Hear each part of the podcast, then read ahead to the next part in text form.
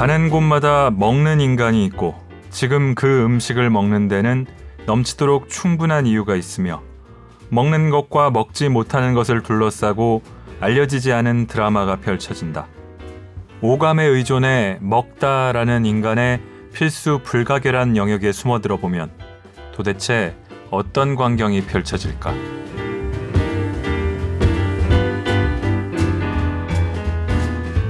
골라듣는 뉴스룸, 책 읽는 순간 북적북적입니다. 저는 심형구 기자입니다.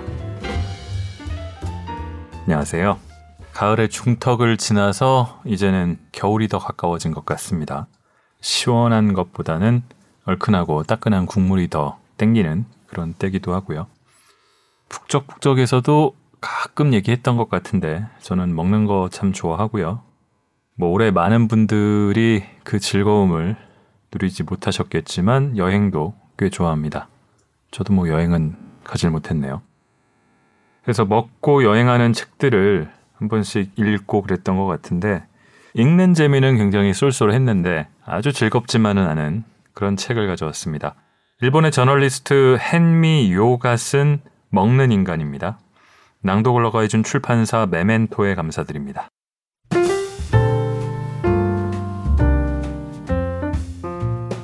당신의 북적입니다. 제가 지난번에 친절한 안은영 그 이상이라는 보건교사 안은영을 읽었죠. 댓글 남겨주신 분들 소개해드릴게요. 분지지역 태생님이 아는 맛인데도 역시나 너무 재미있어서 낭독이 영원히 끝나지 않길 바랐습니다. 지구에서 하나뿐도 영상화되면 좋겠어요. 일요일 아침을 즐겁게 만들어주셔서 감사해요. 라고 남겨주셨습니다. 제가 너무 감사합니다. 다음에 RKDR이라고 쓰시는 분이 저한테 꼭 하신 얘기인지 모르겠지만 북적북적 코너 시간이 더 많아졌으면 좋겠어요. 낭독하시는 분들도 너무 잘해주시고 선정하는 책들도 너무 좋네요. 무료로 좋은 책들을 많이 듣게 되는 셈이라 득템한 기분이 들어 좋아요. 항상 감사히 잘 듣고 있습니다. 네, 고맙습니다. 앞으로도 댓글 많이 많이 남겨주시면 가능한 한 전부 소개해드리도록 하겠습니다.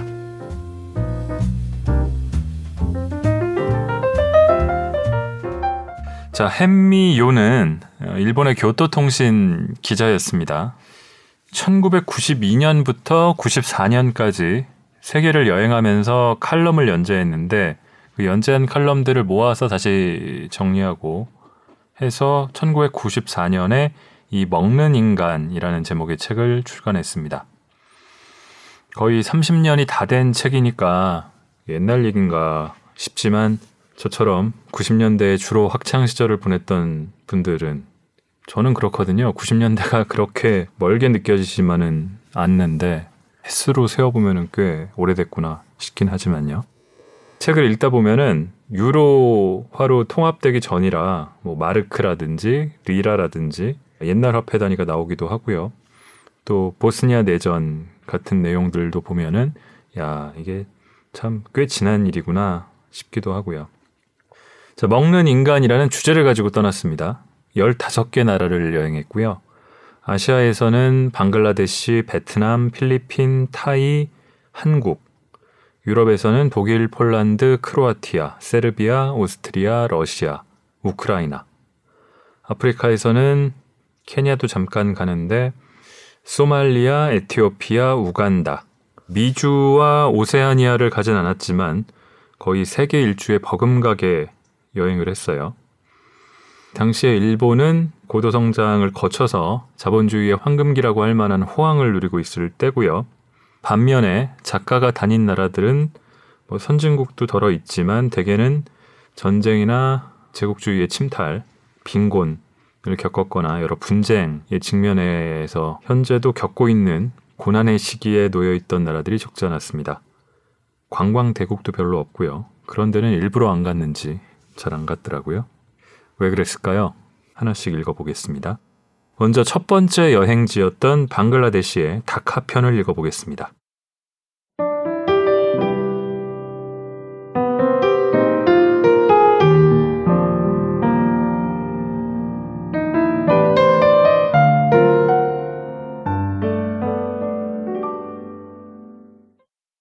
먹다 남은 음식을 먹다. 땅거미가 질 무렵 다카역 주변을 정처없이 걷고 있었다. 하늘에서 떨어지고 땅에서도 솟아오르는 듯한 갈색 사람과 릭샤, 자전거로 끄는 인력거, 릭샤의 홍수에 떠밀리고 겁에 질려서 길게 꼬리에 꼬리를 무는 나팔 소리에 이끌려왔다. 이때까지 내 혀와 위는 밤마다 이어지는 송별회에서 먹은 최고급 스시나 샤브샤브의 맛을 끈질기게 기억하고 있었다. 미련이다. 기억을 지우고 싶다. 냉이만 자라있는 선로를 건너 남쪽의 치타공역을 향해 갔다. 뜨뜻 미지근한 바람이 불면서 짐승 냄새, 카레 향, 개골창의 악취가 한꺼번에 코와 입을 덮쳤다. 값비싸고 고급스러운 일본 맛의 기억이 그곳으로 날아가 버렸다. 짐승 냄새 너머에는 빨간색, 파란색, 노란색의 서커스 천막이 있었다. 나팔 소리를 내는 곳이었다. 천막 옆 빈터부터 선로를 따라 끝도 없이 해초 같은 것이 들러붙어 있다.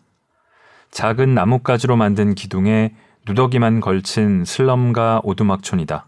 카레 향은 이곳에서 풍겨나왔다. 때때로 멀리서 짐승 울음소리가 들린다. 짐승 울음소리에 나도 허기를 느꼈다. 역 앞 광장에 포장마차로 들어갔다. 지름이 70cm쯤 되는 커다란 양철 쟁반에 수북이 쌓인 브리아니, 볶음밥, 브리아니와 밭, 흰밥, 배, 식욕이 솟아올랐다. 한결같이 뼈에 붙은 닭고기와 양고기가 듬뿍 쌓여있다. 옆에서는 녹색 선향 5개가 연기를 피워올리고 있었다. 작은 코에 금색 장신구를 박아넣은 아가씨가 브리아니는 4타카, 밭은 5타카라고 간드러진 목소리로 말했다. 1타카는 약 15원이다. 이렇게 적은 돈으로 먹을 수 있다니 신이 난 나는 비싼 쪽을 주문했다. 방글라데시에서 첫 번째 식사다. 그에 걸맞게 이곳 관습대로 오른손 손가락만 써서 먹어본다. 익숙해지면 혀뿐만 아니라 손가락도 맛을 느낀다고 하지 않나? 그러면 좋겠다고 생각하면서 접시에 밥으로 쭈뼛쭈뼛 손을 갖다 대니 어이쿠, 싸늘하게 식어 있었다. 싸니까 불평할 순 없다. 엄지손가락, 집게손가락, 가운데손가락, 거기에 넷째 손가락까지 동원했지만 서투른 탓에 꼴사납게도 밥알을 줄줄 흘리고 만다. 그래도 어찌어찌해서 입안 가득히 밥을 넣고 씹었다. 희귀동물이 먹는 모습을 관찰이라도 하듯 가게의 아가씨와 구경꾼들이 내 손가락과 입이 움직이는 모습을 뚫어져라 본다. 인디카 쌀 치고는 찰기가 없다. 찌르르 하고 혀끝을 톡 쏜다. 물기가 있다. 그래도 씹으면 씹을수록 단맛이 난다. 쌀 문화는 역시 좋아 하고 고개를 끄덕이며 두 입, 세 입 잇따라 먹었다. 그리고 뼈에 붙은 고기를 입으로 가져가려고 할 때였다. 잠깐! 갑자기 외치는 소리가 들렸다. 그거 먹다 남은 음식이에요. 더듬거리는 영어가 이어졌다. 자세히 보니 고기에는 분명 베어문 자국이 있었다. 밥도 이미 누군가의 오른손에 짓눌린 듯했다. 선양은 썩은 냄새를 없애려고 피운 것이다. 욱! 내가 접시를 내려놓았다. 그 순간 마치 말린 고기처럼 가느다란 팔이 옆에서 불쑥 들어오더니 접시를 빼앗아갔다. 10살쯤 되는 소년이다. 돌아보니 쩍 벌어진 입으로 뼈에 붙은 고기를 덥석 뜯어 물며 주인은 아랑곳하지도 않았다. 내게 충고한 사람은 모하메드 샤무스. 눈이 매처럼 생긴 남자였다. 30살이다. 호텔 종업원이었는데 지금은 실업 중이라고 한다. 걸으면서 모하메드가 말했다. 다카에는 부자들이 남긴 음식을 파는 시장이 있어요. 음식 찌꺼기 시장이죠. 도매상, 소매상도 있어요. 입에서 신물이 줄줄 솟아올라 나는 연신 침을 뱉어냈다. 도쿄에서는 매일 50만 명의 하루치 식사량에 버금가는 음식 찌꺼기가 아무렇지도 않게 버려지고 있다. 다카에서는 음식 찌꺼기가 인간의 식사로 팔리고 있다. 신도 두려워하지 않는 사치가 절정에 다다르고 결국 언젠가는 그 모습이 뒤바뀌어 버리지 않을까? 도쿄에서 음식 찌꺼기를 먹는 날이. 어처구니없는 생각이 떠올랐다가 사라졌다. 음식 찌꺼기 리사이클을 내 눈으로 좀 더 확인해보고 싶었다. 모하메드가 안내를 맡아주었다. 이 남자는 아직 5kg라도 먹다 남은 음식을 먹지 않았지만 음식을 구하는데 어려움을 겪고 있었다. 금요일 밤, 나와 모하메드가 도심의 다카 레이디스 클럽이라는 건물 앞에 있는 나무 뒤 그늘에 숨었다. 안에서 왁자지껄 웃는 소리가 들렸다. 결혼 피로연이었다. 떠들썩한 소리가 가라앉았다. 드디어 웨이터가 건물 뒤편으로 먹다 남은 음식이 그대로 놓여있는 탁자를 들고 나왔다. 사리를 입은 여자 5명이 비닐봉투를 들고 어디에선가 나타나 그곳으로 그림자처럼 다가갔다. 그리고 한껏 부풀어 오른 봉투를 든 채 줄지어 어둠 속으로 사라져갔다.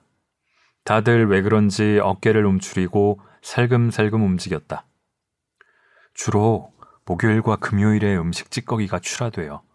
이슬람교도가 이날 결혼식 올리는 걸 좋아하거든요. 모하메드가 속삭였다. 피로연에서 먹다 남은 음식이 상품화된다는 것이다. 부자들이 제례를 치르는 때도 가난한 사람에게는 음식이 유통되는 날이다. 예식 주최자는 남은 음식을 기꺼이 내놓지만 웨이터가 미리 연락한 음식 찌꺼기 중개인에게 파는 경우도 있다. 어둠 속으로 사라진 여인들은 다카역 앞과 경기장 역전 광장, 페리 선착장 앞 등 4대 음식 찌꺼기 시장에서 소매상이나 도매상을 한다고 한다. 우리는 수도 남쪽 부리강과 강의 페리 선착장으로 갔다. 배전이 부풀어 오른 것처럼 보일 정도로 승객으로 꽉 찬 페리가 몇 척이나 정박해 있다. 차파티, 발효시키지 않은 빵, 튀김, 과일을 파는 사람들이 밀치락달치락하며 북적거리는 선착장 앞길에서 음식 찌꺼기를 팔고 있는 검은 옷의 노파를 바로 발견할 수 있었다. 고기가 붙어있는 먹다 남은 브리아니가 큰 냄비에 들어있었다. 한 접시에 얼마냐고 물으니 걸걸한 목소리로 2타카라고 했다. 얼마 전 내가 먹은 밭보다 3타카나 싸다. 코를 갖다 대니 살짝 시큼한 냄새가 났다. 모하메드가 귀에 속삭였다. 어제나 그저께 열린 피로연에서 나온 음식일 겁니다.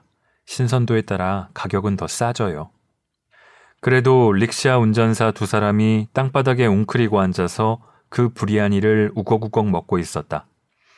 음식 찌꺼기의 주된 소비자는 빈민촌에 사는 사람들이거나 20만 명 이상으로 알려진 릭샤 운전사의 일부라고 한다. 새로 나온 브리아니를 먹으려면 최소한 15타카는 내야 하기 때문에 시간이 좀 된 것을 먹으면 크게 절약이 된다. 토요일 저녁에는 경기장 역전에서 음식 찌꺼기 장수를 보았다. 일본에서 온 구호물자일까 타마포치토라라고 찍힌 티셔츠를 입은 남자가 쭈그리고 앉아서 썩어가는 고기에 달라붙어 있다. 일단 음식을 받으면 뭔가에 취한 듯 눈동자가 꼼짝도 하지 않는다. 벼락이 떨어져도 그것을 놓지 않을 것 같다. 굵직하게 울리는 코란의 기도 소리가 스피커를 통해 거리로 흘러나온다. 고기를 먹는 아이들 등 뒤의 쓰레기 더미에는 또 다른 남자아이가 들깨, 까마귀와 서로 으르렁대며 쓰레기를 뒤지고 있다. 음식을 남기는 것이 죄라면 이 아이들이 그 죄를 씻고 있는 셈이다. 월요일 아침, 다카역의 구름다리 중간쯤에 시체 한 구가 놓여 있었다.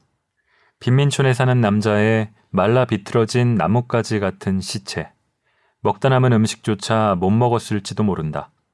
시장에서 본 것과 같은 녹색 선양이 빈 맥주캔에 꽂혀 있었다. 그것은 선로를 따라 땅바닥에서 그날 먹을 음식을 만드는 가난한 사람들의 풍경과 기묘하게 뒤섞였고, 길을 가는 사람들은 시체를 곁눈질로 보면서 얼굴빛 하나 변하지 않았다. 달과 밭을 모든 사람에게, 이 나라의 표어다.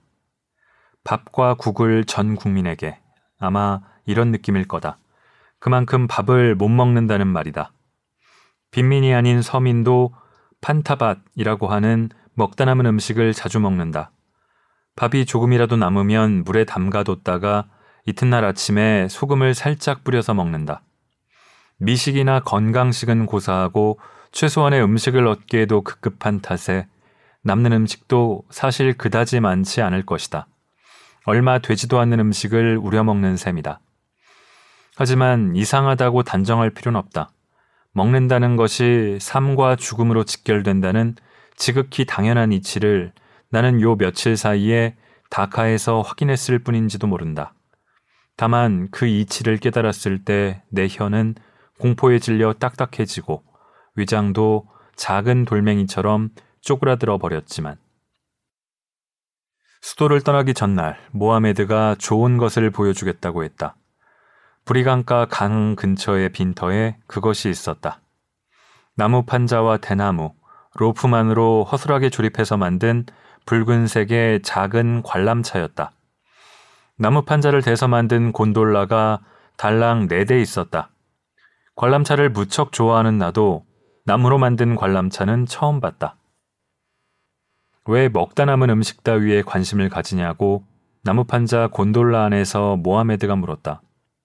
안 먹을 수만 있다면 좋잖아요, 그런 음식. 나는 아무 말도 하지 않았다. 실은 18세기 프랑스의 미식가로 유명한 브리아 샤바랭이 미식 예찬에서 한 말을 생각하고 있었다. 짐승은 먹이를 먹고 인간은 음식을 먹는다. 교양 있는 사람만이 비로소 먹는 법을 안다.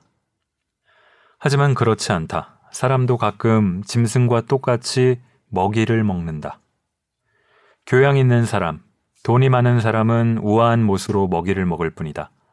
먹다 남은 음식을 먹는 사람, 대량 수입한 음식을 먹고 남기는 사람. 음식에 신이 있다면 틀림없이 전자를 보고 눈물을 흘리고 후자에게는 언젠가 배고픔과 목마름이 어떤 것인지 알게 하지 않을까? 모하메드에게 이런 말을 하려고 했지만 혀가 마비되어 그럴 순 없었다.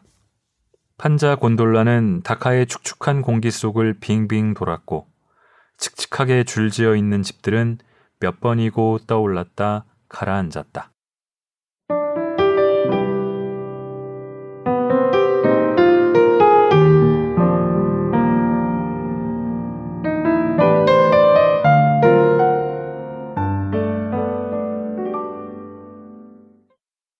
방글라데시 하면은 어떤 이미지이신가요? 빈부격차가 크고 인구 밀도는 높고 홍수나 태풍 같은 자연재해도 잦고 벵골족이 거의 대부분이라서 소수민족, 이 로힝야족 같은 소수민족이 탄압을 받았다는 얘기도 들어봤던 것 같고요. 또 관광도 그렇게 활성화된 곳이 아니고 정치 상황도 좀 불안해서 일부러 가기에는 잘 되지 않는 나라로 저는 기억을 하는데 이 풍요로운 90년대 초입에 일본에서 이 저널리스트가 먹는 인간 프로젝트의 첫 행선지로 방글라데시를 택한 것은 아마도 그와 일본과 대비되는 나라를 가보려고 했었던 게 아닐까 싶습니다. 물론 중동이나 아프리카보다 가까우니까 서쪽으로 한 바퀴 돌려면은 가장 가까운 데 먼저 가야도 했었겠죠. 자, 다음은 커피 좋아하시는 분들 많으시죠? 저도 지금 커피를 사와서 마시면서 녹음하고 있는데 저희 회사 근처에도 커피 판매점 카페가 뭐 수십 곳 성업하고 있고요. 이게 다 장사가 되는구나 하는 게 신기할 정도인데 원두를 고르게 될 때 보면은 에티오피아산 커피 종종 얘기하잖아요. 이 햄미요의 발길은 아프리카에서 소말리아, 우간다와 함께 에티오피아로도 향했습니다. 이 커피와 관련된 이야기를 읽겠습니다.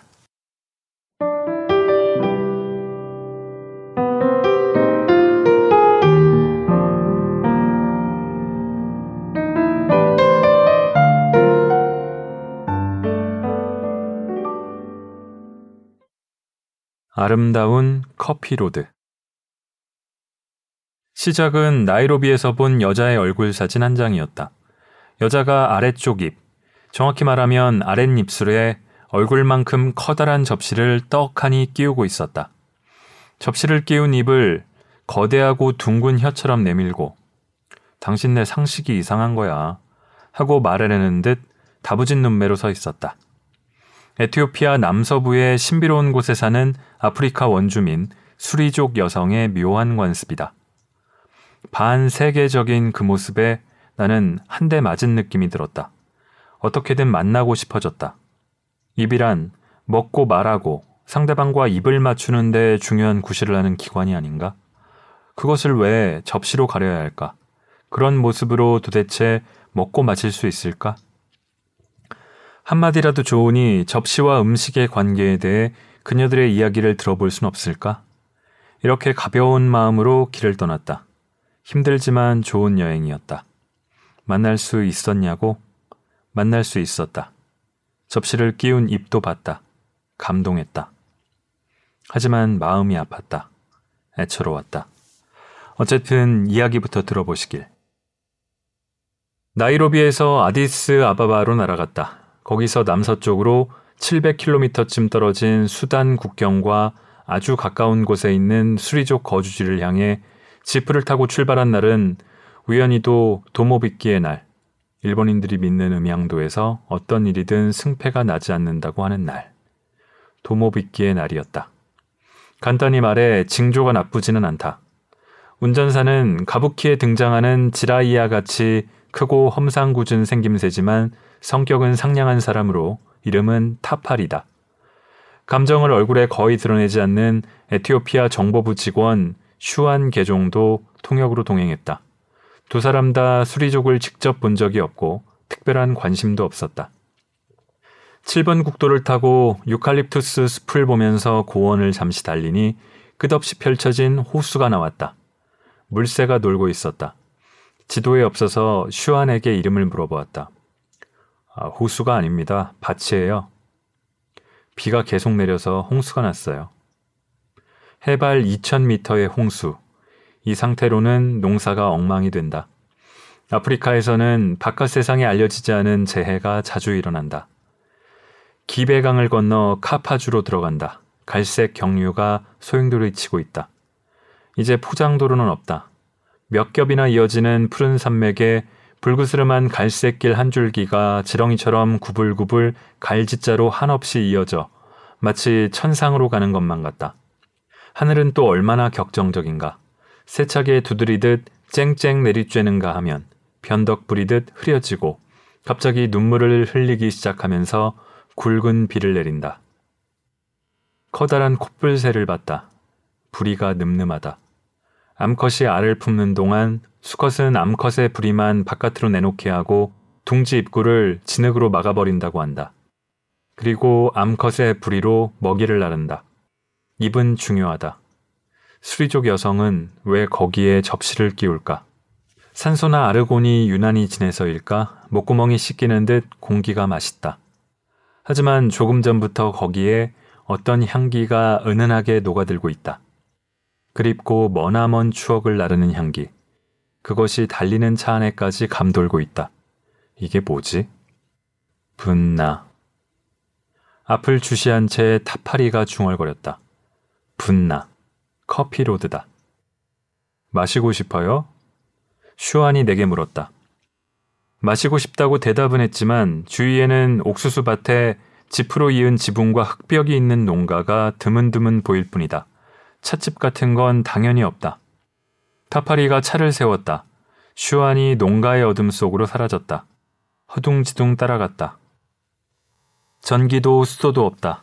어둠 속으로 녹아들듯이 온 가족이 흙바닥에서 삶은 옥수수를 먹고 있었다. 다 맨발이었다. 슈안이 염치 없이 커피를 마시고 싶다고 했다. 가장인 듯한 할아버지가 며느리에게 눈짓을 보내자 예상치도 못한 모습이 어둠 속에서 펼쳐지기 시작했다.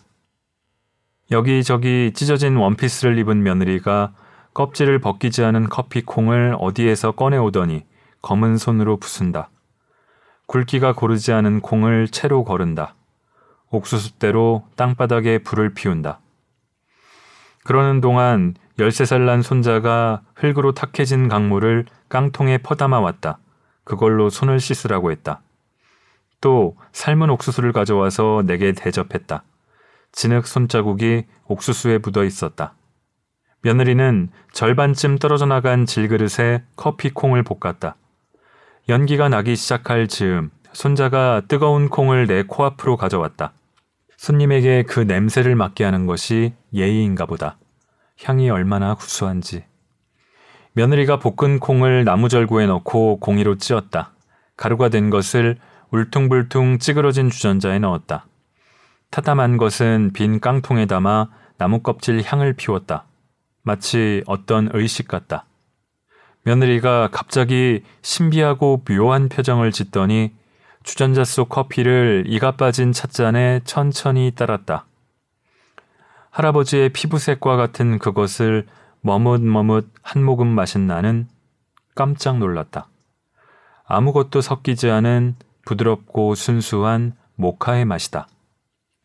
촌스러움이 오히려 커피 자체의 맛을 돋보이게 한다. 설탕과 우유를 넣지 않은 갈색 뜨거운 액체가 목구멍과 위로 기분 좋게 스며들었다. 흙이 섞인 강물로 끓인 걸작 커피다. 마치 마법 같다. 두 잔을 더 마셨다. 할아버지가 커피점을 쳐주었다. 이마에 손을 얹고 내가 마신 찻잔에 남은 찌꺼기의 모양을 뚫어지게 쳐다보았다. 내가 궁금한 것은 찾는 사람이었다. 물론 수리족 여성이다. 반드시 찾을 걸세. 할아버지가 엄숙하게 답했다. 그때 흙바닥에서 뒹굴던 아기가 뽕 하고 가볍게 방귀를 뀌었다. 모두 웃었다. 하얀 치아가 어둠 속에서 나란히 떠올랐다. 모카향이 한층 더 진해졌다. 여행은 계속되었다. 어느 마을에서나 커피향이 감돌고 있었다. 카파주 사람들은 아침, 점심, 저녁에 3잔씩 하루 9잔을 마신다고 한다. 카파주가 커피의 발상지라고 한다. 이곳 지명이 나중에 네덜란드어와 영어에서 커피를 뜻하는 말이 되었다. 즉, 내가 향기로운 커피 로드를 여행하고 있는 것이다. 길을 가다가 수리족에 대해 물어보았다. 모두 모른다며 고개를 가로저었다. 딱 한 사람, 본 적이 있다는 여자가 있었다. 그런데 그녀는 그 사람들 괴물 같아요 하고 말했다. 괴물이 아니다. 대단한 사람이다. 이렇게 혼잣말을 하면서 커피 로드를 쉬지 않고 달렸다. 커피라면 사족을 못 쓰는 나는 종종 도중에 딴전을 피웠다. 거기서 보고 마신 모든 것이 커피에 대한 내 고정관념을 하나하나 모조리 뒤집어버렸다. 지프로 종일 고원을 달려 카파주의 주도, 지마에서 하룻밤을 묵었다. 이튿날 다시 산길을 따라 남서쪽으로 달리니 언덕 위에 선 시장이 보였다. 조용한 고원에서 이곳만이 사람 소리와 당나귀 소리로 웅성대고 있었다. 갔다 껍질도 안 벗겨진 커피 열매를 아이들이 팔고 있었다. 익은 열매는 붉을 텐데 녹색도 꽤 많이 섞였다. 집에서 커피를 끓이기 전에는 열매를 햇볕에 말리고 껍질을 벗기는 번거로운 작업이 있다. 시장 풍경을 보고 있으니 모카향이 바람을 타고 왔다. 향기를 더듬어 걸어가니 작은 흙벽 오두막에 닿았다. 전등도 램프도 없는 이곳은 시장에 오는 손님이 들르는 찻집이었다. 어두침침한 곳에서 묘령의 여성이 맨발의 남자들에게 차를 나르고 있었다. 그들이 마시는 것은 놀라지 마시라. 소금이 들어간 커피였다. 이곳에서는 다들 분나에 소금을 넣어 마셔요. 흙벽이 마르거나 싶었는데 얼굴빛이 벽과 똑같은 남자였다. 시험삼아 한번 마셔봐도 좋겠다. 커피에 소금 맛이 잘 어울린다. 뒷맛이 참 깔끔하다. 커피 자체의 향을 없애는 설탕과는 다르다. 소금 커피를 2잔째 홀짝거리면서 일하는 여성에게 수리족 여성을 아는지 물었다. 몰라요. 쌀쌀 맞다. 입에 접시를 끼우기도 하는데요. 하고 끈질기게 물었다. 입에 접시를요? 되묻는 그녀의 눈이 비웃었다. 나도 애매한 표정으로 웃었다. 여행은 다시 계속되었다. 이럭저럭 하는 사이에 미잔이라는 마을에 다다랐다. 그곳을 지나자 지도에 없는 아망이라는 마을이 있는 한적한 산기슭에 이르렀다. 바로 근처에는 아프리카에서도 보기 드물게 넓이가 6,530헥타르나 되는 바바카 커피 농장이 있다. 내가 커피로드의 중심에 있다는 말이다. 수리족이 사는 비경으로 들어가는 일은 다음 날로 미루고 아망 마을에 있는 단 하나의 호텔. 하룻밤 묵는데 오비르.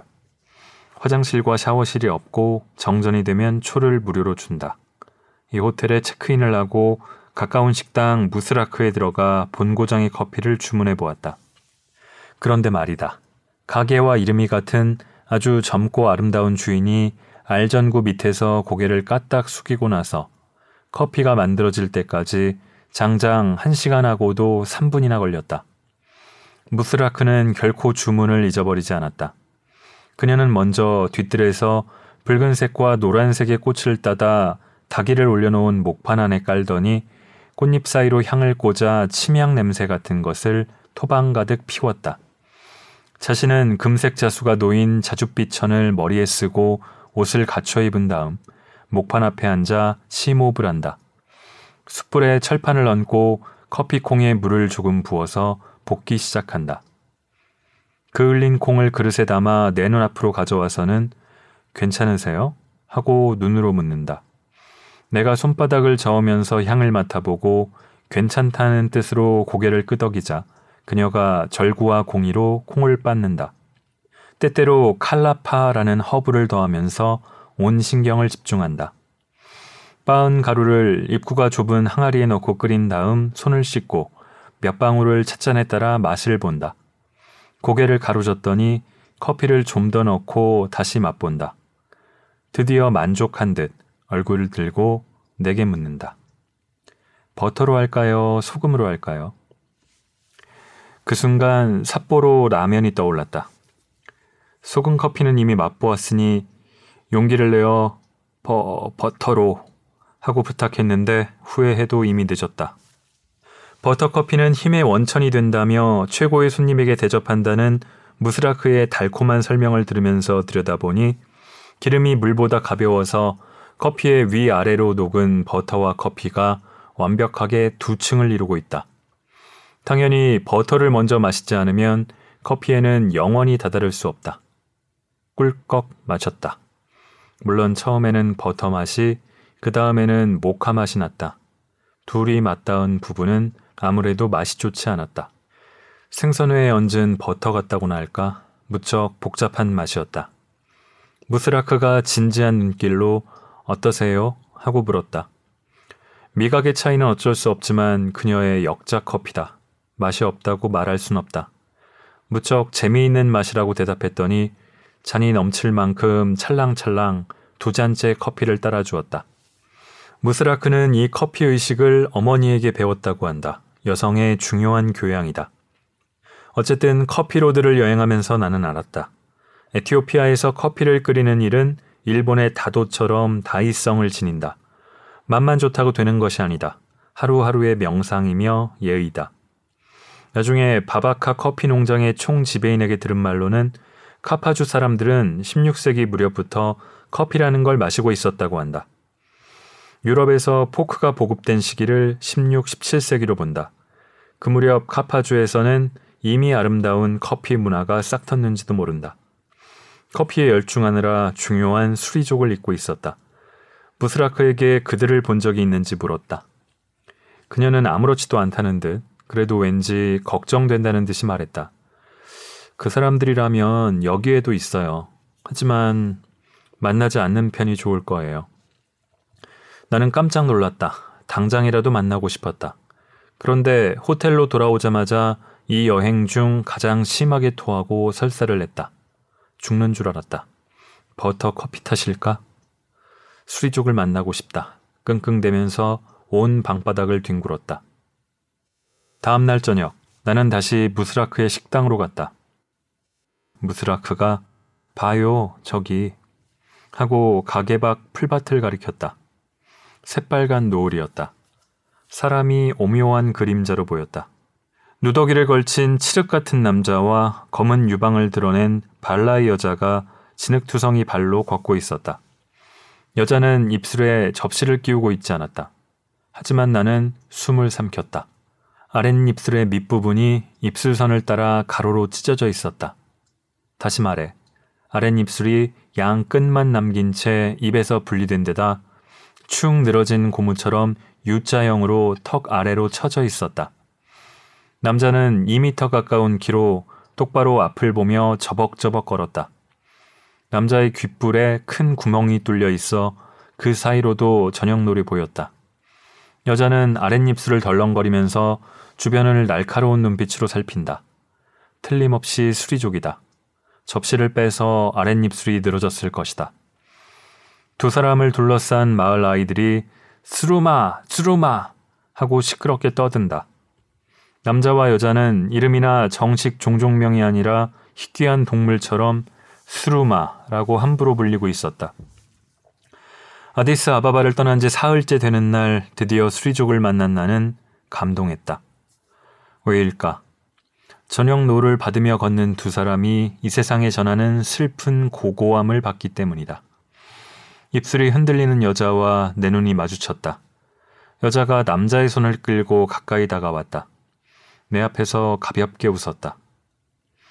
인사도 잊은 채 멍하니 여자의 검고 작은 얼굴을 보는데 그녀가 늘어진 아랫입술과 턱 사이로 검붉은 혀를 갑자기 낼름 내밀어 보이더니 목 안쪽에서 킥킥 소리를 내며 웃었다. 나는 기가 죽었다. 그래도 접시를 보고 싶었다. 접시를 입술에 끼울 수 있나요? 내가 몸짓으로 부탁했다. 그러면서도 왠지 금기에 닿는 듯한 느낌이 들었다. 여자는 배를 덮고 있는 누더기 속에서 둥근 접시를 꺼내더니 늘어진 아랫입술을 더 잡아당겨 그 주위에 퍼티처럼 끼워 붙였다. 그러자 거대한 혀를 덜렁 내놓은 듯한 얼굴이 되었다. 사진을 찍었다. 이번에는 어찌할 수 없는 죄를 저지른 듯한 기분이었다. 무스라크는 얼굴을 찡그리고 손님은 껄껄 웃고 마을 아이들은 무리지어 쓰루마, 쓰루마 하고 떠들어댔다. 사진을 다 찍고 나니 여자가 돈을 달라며 손을 내밀었다. 마치 당연하다는 듯 몸에 익은 행동이었다. 내가 동전을 건넸는데 여자가 입술에 끼운 접시를 위아래로 움직이며 화를 냈다. 이걸로는 부족해요. 그렇게 말하는 것 같았다. 같이 있는 남자도 쿵쿵 발을 구르면서 화를 냈다. 스루마, 이제 그만해. 무스라크가 매섭게 소리쳤다. 소동이 벌어질 듯했다. 운전사 타파리가 힘으로 수리종 남녀를 내리눌러 버릴 것만 같았다. 결국 내가 돈을 또 주었다. 두 사람은 저녁놀이 비치는 풀밭으로 돌아가 다시 그림자가 되어 사라졌다. 수리족은 에티오피아의 지배민족인 암하라족이 아라비아 반도에서 이주해온 기원전 10세기 무렵 전부터 남서부에 살았다. 그들은 독자적인 목축 문화를 이어온 자신감이 넘치는 민족으로 인구가 약 5,000명이라고 한다. 그래서 나는 아망에서 만난 남녀의 행동에 놀랐다. 결국 수리족 여성의 입술에만 관심이 있었어요. 아망의 호텔에서 알게 된 UN 난민고등 판무관 사무소의 에티오피아 여성 메스핀이 말했다. 외부 세계는 이라는 주어가 생략되었겠지만 마치 당신은 이라는 말을 들은 것 같아 움찔했다. 최근에 이탈리아를 비롯한 외국의 여행사가 비경여행이라는 이름으로 수리족 거주지에 관광객을 보내고 있다. TV 방송국이나 사진가도 들어왔다. 입에 접시를 끼운 여성의 사진을 찍고 돈을 지불해 대부분의 수리족이 그런 걸 당연하게 생각하게 되었다고 한다. 문화 파괴예요. 이렇게 말하는 그녀도 이비르를 주고 찍었다면서 유난히 큰 접시를 입술에 끼운 수리족 여성의 사진을 의기양양하게 보여주었다. 이튿날 수리족이 소와 생활한다는 수단 국경 근처로 차를 달렸다. 그러나 아코보강의 지류에 물이 불어나는 바람에 어쩔 수 없이 아망으로 돌아왔다. 비경으로 들어가는 것은 실패했다. 할 수 없이 거주구역에서 벗어나 아망의 집에서 마을 사람들과 관계를 맺지 않고 살아가는 수리족을 찾아가 보았다. 5가족 23명이 어깨를 나란히 하고 토방에 앉아서 표주박 그릇에 담긴 검은즙을 마시고 있었다. 옥수수 심이 몇 개나 굴러다닌다. 그곳에서 아이를 낳았는지 흑투성이 갓난 아이들도 있다. 며칠 전에 만난 키 큰 남자는 양 귓불 구멍에 긴 쇠사슬을 끼워 어깨 위로 늘어뜨리고 있기 때문인지 꽤 용감하게 보였다. 몸짓을 해보이며 내게 사진을 찍으라고 요구했다. 여자들은 전부 입술에서 접시를 뺀 채 먹고 마시고 있었는데 나를 보자마자 허둥지둥 그걸 끼워 보여주었다. 외국인은 입술 접시, 사진, 돈 이라는 연상이 머릿속에 배어버린 듯해 아쉬웠다. 두 사람을 사이에 두고 수리족 언어, 암하라어, 영어 순서로 통역을 청했다. 입술에 접시를 왜 끼우냐고 내가 물었다. 여자들은 슬픈 눈을 하고 접시를 넣은 입을 우물우물 움직였다. 그게 아름답다고 생각해요, 이 사람들은. 통역은 수리족 여성들의 이야기를 제대로 듣지도 않고 말했다. 마을의 생활은 어떤지 모르니 아우즈라는 여성이 접시를 빼고 대답했다. 이제 돌아가고 싶어요. 본래 있던 거주지에서 나와 과일이나 금을 팔러 온 사람, 다른 종족에 맞서 싸워 쫓겨온 수리족, 이들 모두가 마을에서는 이상한 사람으로 여겨진다. 아망을 떠나기 전날 무스라크의 가게에서 나는 생강을 넣은 홍차를 마시고 있었다. 갑자기 가게 앞에 수리족 6명이 나타났다. 내가 돈을 준 남자와 여자도 있었다. 그들이 내 얼굴을 보자마자 줄줄이 박수를 치면서 큰 소리로 합창을 시작했다. 당신이 준 돈으로 술을 사서 마시고 취해서 온 거예요. 무스라크가 따졌다. 가사를 알 수 없다. 가락도 들어본 적이 없다. 한마디씩 음정 끝이 올라가기도 하고 갑자기 내려가기도 하면서 왠지 마음을 흔들어대는 노래다. 모두 내 눈을 가만히 쳐다본다. 접시를 끼운 채 콧노래를 부르는 여자도 있다. 확실히 술 냄새가 났다. 하지만 멋진 목소리가 파도처럼 풀밭을 넘실거렸다. 소를 찬양하는 노래일지도 모른다. 어쩌면 나를 위한 송별 노래일지도 모른다. 아주 조금이지만 겨우 마지막에 그들의 마음에 닿았다는 생각이 들었다. 이번에는 커피향이 쌉쌀하다고 느끼면서 아디스 아바바로 돌아갔다.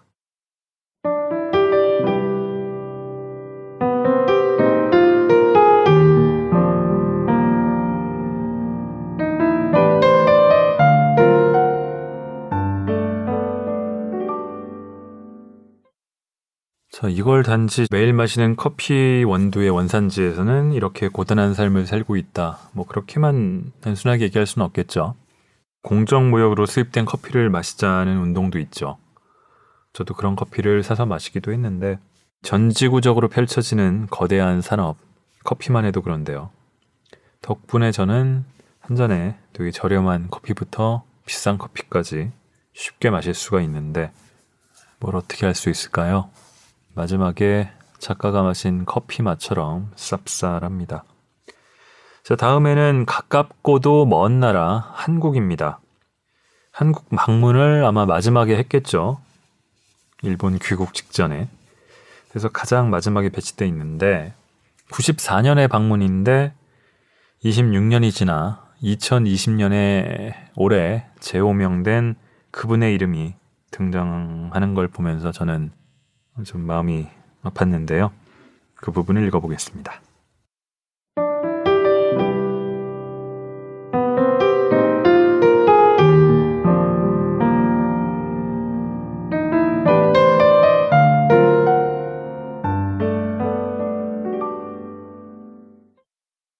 그날의 기억을 지우려고. 흐린 잿빛 하늘 아래 노부인 3명이 몸을 떨고 있다. 서늘한 빛을 띤 흰색의 상복 같은 치마 저고리를 입고 있다. 3사람 모두 시퍼렇게 빛을 내는 자그마한 식칼을 감추고 있다. 쓰지 않은 새것이다. 그 칼끝을 자신 쪽으로 한 채 움켜쥐고 있다. 가슴을 향해 칼끝을 번쩍 축혀 올리려던 찰나 억센 형사들에게 3사람은 맥없이 제압되고 말았다. 온몸이 흥분에 휩싸여 한계를 넘은 탓이리라. 한 사람이 절규하다 정신을 잃고 말았다. 3사람 모두 병원으로 이송되었다.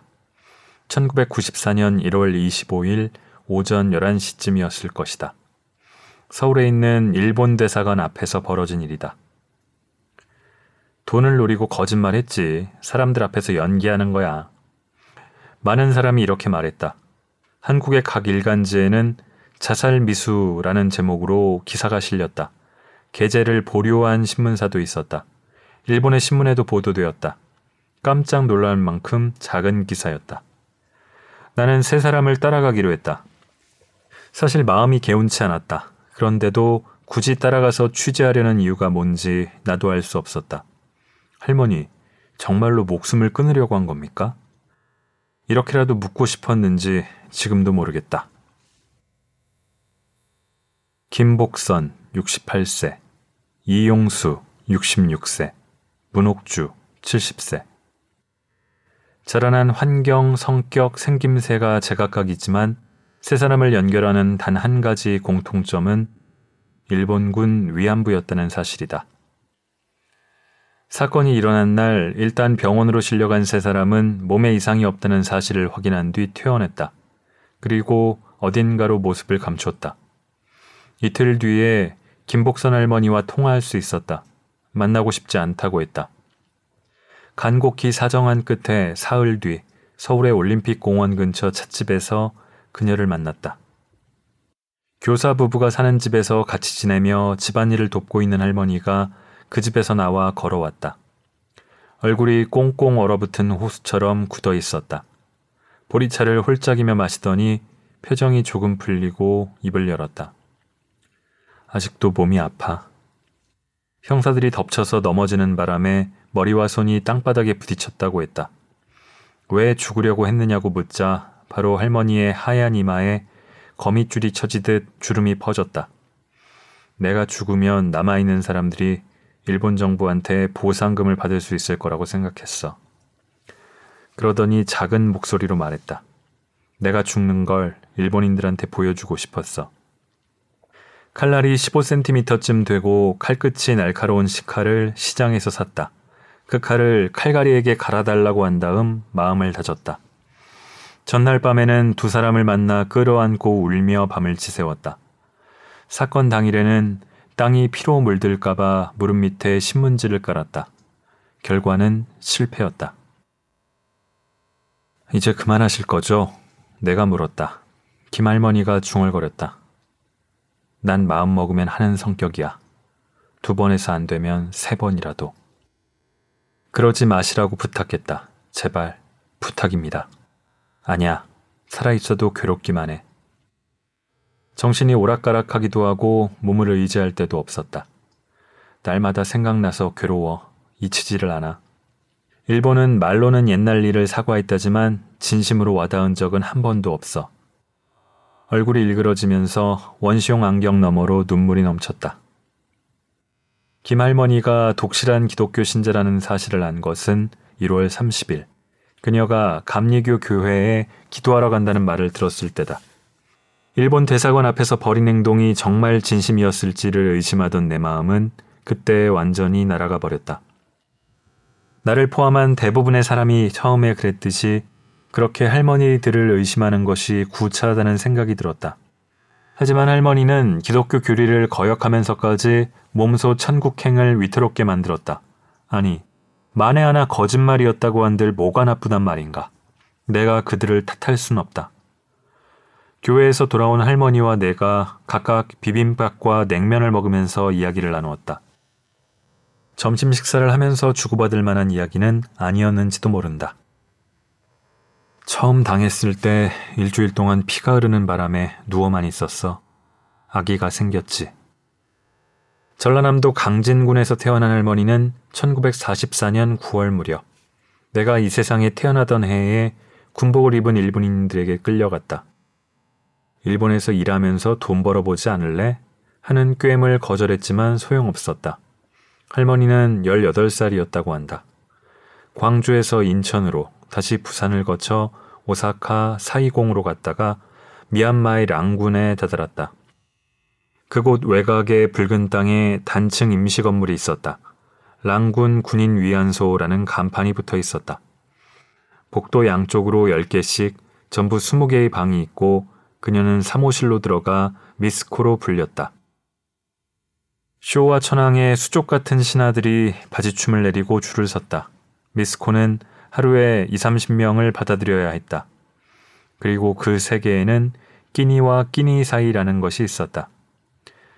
아침 8시에 식사를 마치면 일반 병사들이, 오후에 점심을 먹고 나면 하사관들이, 저녁 식사를 끝내면 장교들이 찾아왔다. 병참부 군인들이 가져오는 퍼석퍼석한 밥과 된장국, 단무지를 미스코 같은 여자들이 허겁지겁 먹고 나면 끝도 없이 그것이 시작되었다. 아니, 저녁 식사가 끝나면 또 다른 일을 해야 했다. 사용한 주머니, 콘돔을 장교가 오기 전에 씻어야 해. 김할머니는 양손에 엄지와 집게손가락으로 고무집는 동작을 해보였다. 강가에서 씻었어. 모두 웅크리고 앉아서. 괴로웠지. 한심했어. 그게 가장. 냉면이 고무줄처럼 딱딱해져 목구멍을 막았다. 그 고무주머니를 씻을 때 다리 말이에요. 보름달이 뜨지 않던가요? 내가 갈라진 목소리로 물었다. 내가 그린 풍경에는 달이 있었다. 강물 위에 비쳐 흔들리고 있었다. 아마 나중에 그렇게 글을 쓰고 싶었기 때문일 테다. 김할머니가 대답했다. 없었어. 항상 구름이 끼어 있었지. 한 번에 40개나 씻기도 했어. 이보게, 그거 말이야. 고무주머니 씻는 일, 그게 잊히지 않아. 지금도 떠올라. 언젠가 일본에 가서 내가 죽는 모습을 일본인들한테 보여주고 싶어. 나는 김할머니를 반세기 전 기억 속에 오래된 우물가로 떨어뜨리고 있었다. 나는 떨어지지 않은 채 우물바닥에서 들려오는 할머니의 목소리를 듣고 있다. 끌어올려줄 밧줄도 없는데. 나쁜 사람만 있었던 건 아니야. 나한테 비누나 망고, 설탕을 가져다 준 병사가 있었어. 와이노라고 했던가. 아무튼 그런 이름이었다고 한다. 와이노는 미스코가 다른 병사와 있으면 묵묵히 계속 기다렸다가 결국 만나지 못하면 다음 날에 와서 또 기다렸다. 가끔 난 이제 곧 죽어 하고 말했다. 할머니는 와이노가 준 설탕을 따뜻한 물에 녹여 마셨다. 은은하게 퍼지던 단맛을 지금도 기억하고 있다. 그것 말고도 그때의 맛으로 기억에 남은 것이 있나요? 끌려가던 중에 오사카의 포장마차에서 먹은 우동이라고 할머니가 답했다. 멸치 육수 맛을 잊을 수가 없어. 빨간 어묵이었는데 정말 맛있었어. 귀국한 뒤에 그 맛을 내려고 만들어봤지만 아무리 해도 그 맛이 나지 않았다고 한다. 그날 할머니는 100만의 지옥 같은 기억과 100만분의 1의 기분 좋은 기억을 남김없이 식칼로 없애버리려고 했구나. 이제 그러지 마십시오. 내가 또다시 부탁했다. 김할머니는 미스코의 기억을 가진 채 하얗게 센 머리를 천천히 가로저었다. 김복선 할머니와 두 번째 만나 이야기를 나눈 다음 날 김할머니의 소개로 이용수 할머니와 문옥주 할머니도 만날 수 있었다. 사건이 일어난 뒤 처음 만난 일본인이었기 때문인지 이용수 할머니는 나에게 격분했다. 평소에는 가늘고 온화한 눈을 부릅뜨고 일본어로 울부짖었다. 당신네 천황폐하를 여기로 데려와. 우리 손을 잡고 사과하란 말이야. 호소카와 총리도 데려와. 무릎 꿇고 사과해. 나는 일본이든 일본인이든 대표하고 싶지도 대변하고 싶지도 않다. 그렇게 스스로 다짐했다. 나는 사과하지 않고 고개를 숙이며 이제 자살은 하지 말라고 애원했다. 울음소리가 머리를 스쳐갔다. 우린 말이야. 옛날에 백합처럼 예쁜 처녀였어. 일본이 처녀 이용수를 창녀로 만들었어. 소란 속에서 키가 작은 문할머니가 왠지 무표정한 얼굴로 담배 연기를 천장으로 뿜어올리고 있다. 김할머니는 가면같이 하얀 얼굴을 조금도 움직이지 않는다. 그러던 중 이 할머니의 핸드백이 열렸다. 가죽 케이스에 들어있는 작은 칼이 보였다. 자살 미수 사건 때 쓴 식칼은 압수당해서 다른 것을 들고 다닌다고 했다. 나는 그걸 가리키면서 그러지 마세요를 고장난 레코드처럼 되풀이했다. 이 할머니는 왼쪽 가슴을 두드리며 말했다. 우리는 여기 병이 있어. 일본이 우리 말을 제대로 들어주면 나을 거야. 아, 기억의 일이구나. 마음의 일이구나. 나는 생각했다. 이 할머니도 기억을 죽이고 싶은 것이다. 팔을 거꾸로 해 가슴을 찌르는 몸짓을 하면서 이 할머니는 토해내듯 말했다. 지금도 아직도 죽고 싶어. 난 죽고 싶어. 멍하니 있으니 이 할머니가 일본어로 노래를 부르기 시작했다. 나는 깜짝 놀라 고개를 들었다. 아무 말도 못하고 야스쿠니 궁 계단에 엎드려 머리를 조아리니 뜨거운 눈물이 솟아오르는구나. 애교 섞인 훌륭한 목소리였다. 이 노래 들어본 적이 있는지도 모르겠다. 성운 같은 먼 기억이 꿈틀거렸다. 하지만 결국 형체를 이루지 못한다. 노래는 이어진다. 그래, 감사의 그 마음이 모이고 모이는 마음이 나라를 지킨다. 김할머니도 문할머니도 발로 박자를 맞췄다. 이 할머니는 미친 것이 아니었다. 뭔가를 설명하려고 한 것이다. 그것은 결코 있어서는 안 되는 음식의 이야기였다. 1944년 가을, 이 할머니는 군복 차림의 남자에게 끌려가는 바람에 대구를 떠나게 되었다. 경주, 평양, 다롄으로 가서 상하이로 향하는 배를 탔다. 일본 장병 여러 명과 한반도 각지에서 끌려온 소녀들이 타고 있었다.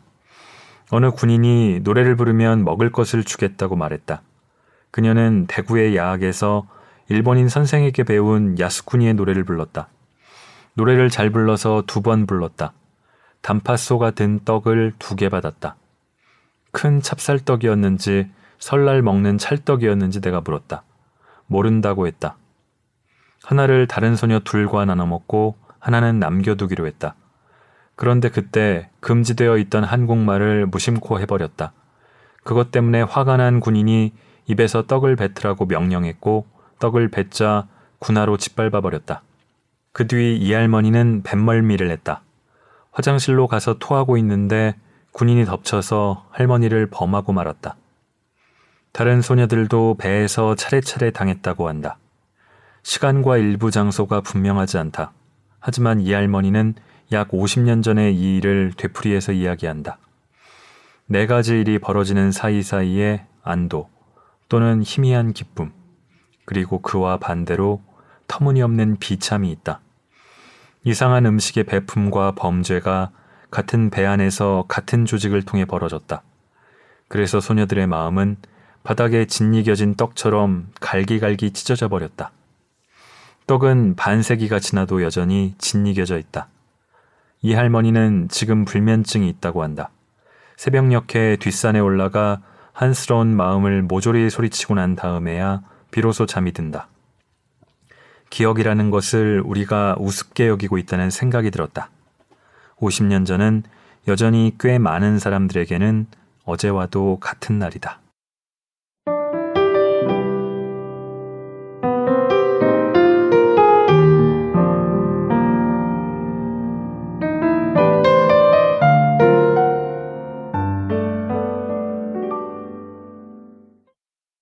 다음에 돌솥 비빔밥과 된장찌개를 먹기도 하고요.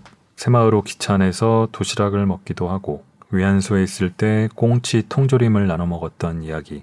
대구역 근처에 있는 식당에서 불고기와 연근조림, 오징어 김치를 먹은 이야기.